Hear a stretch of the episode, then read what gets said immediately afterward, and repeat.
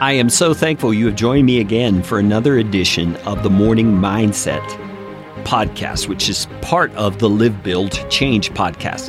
Live, Build, Change is about living your faith, building a business, and then combining those two to change the world like only a follower of Christ could do. If you are curious about that or wanting more information, you can go to livebuildchange.com and find out all you need to know.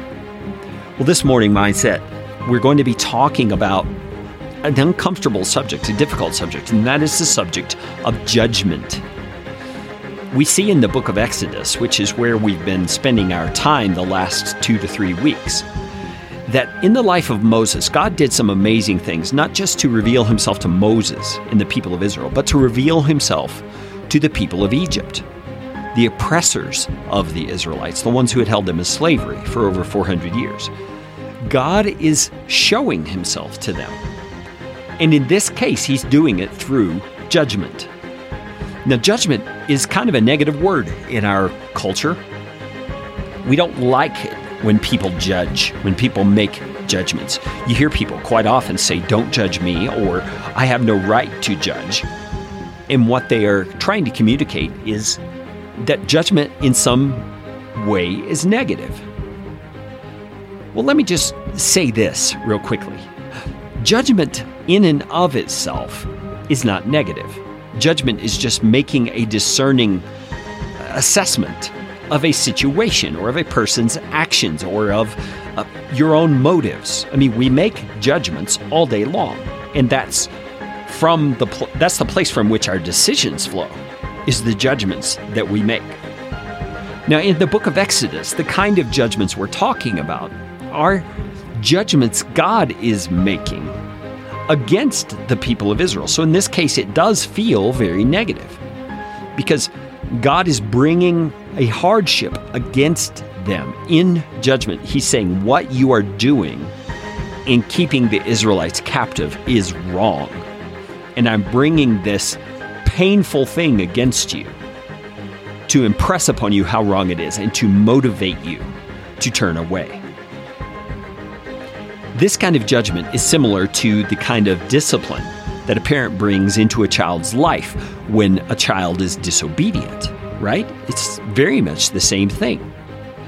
Now, we're not going to get into a debate about spankings and, and standing kids in the timeout corner or things like that, though I do have very strong opinions about those things. But the point is, judgment of this kind is something we are familiar with. We see it in the courts as well when you go into court for a speeding ticket, or worse, a, felony charge of some kind. There is a judge who sits at the bench and he makes judgment. He pronounces judgment, or a jury will pronounce judgment in the case, saying who has done right and who has done wrong, and what the penalty will be for that. You see, judgment is an ingrained part of who we are as human beings. And we can't run away from that. We have to actually embrace that because judgment is necessary and needed in order to be a healthy society and a healthy individual. Now, where does judgment come from? The concept of judgment flows out of the character of God because God does not have a rule book or a constitution that he looks to to determine right and wrong.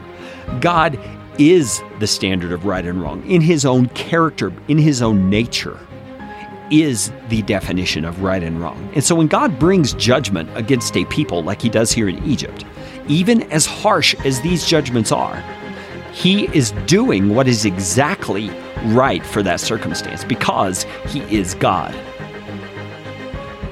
So I want to let that settle in your soul a little bit. We're going to talk about a little more tomorrow because we have to get our minds and our hearts around this fact that God's judgment is always right. It is always just because He is the standard of judgment. So today, just rest in that fact. Understand that your God is a God of righteous judgment.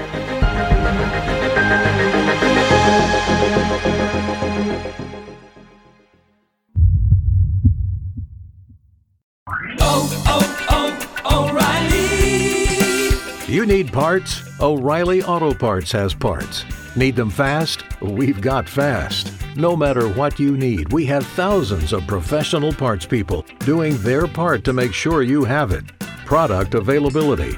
Just one part that makes O'Reilly stand apart. The professional parts people. oh, oh, oh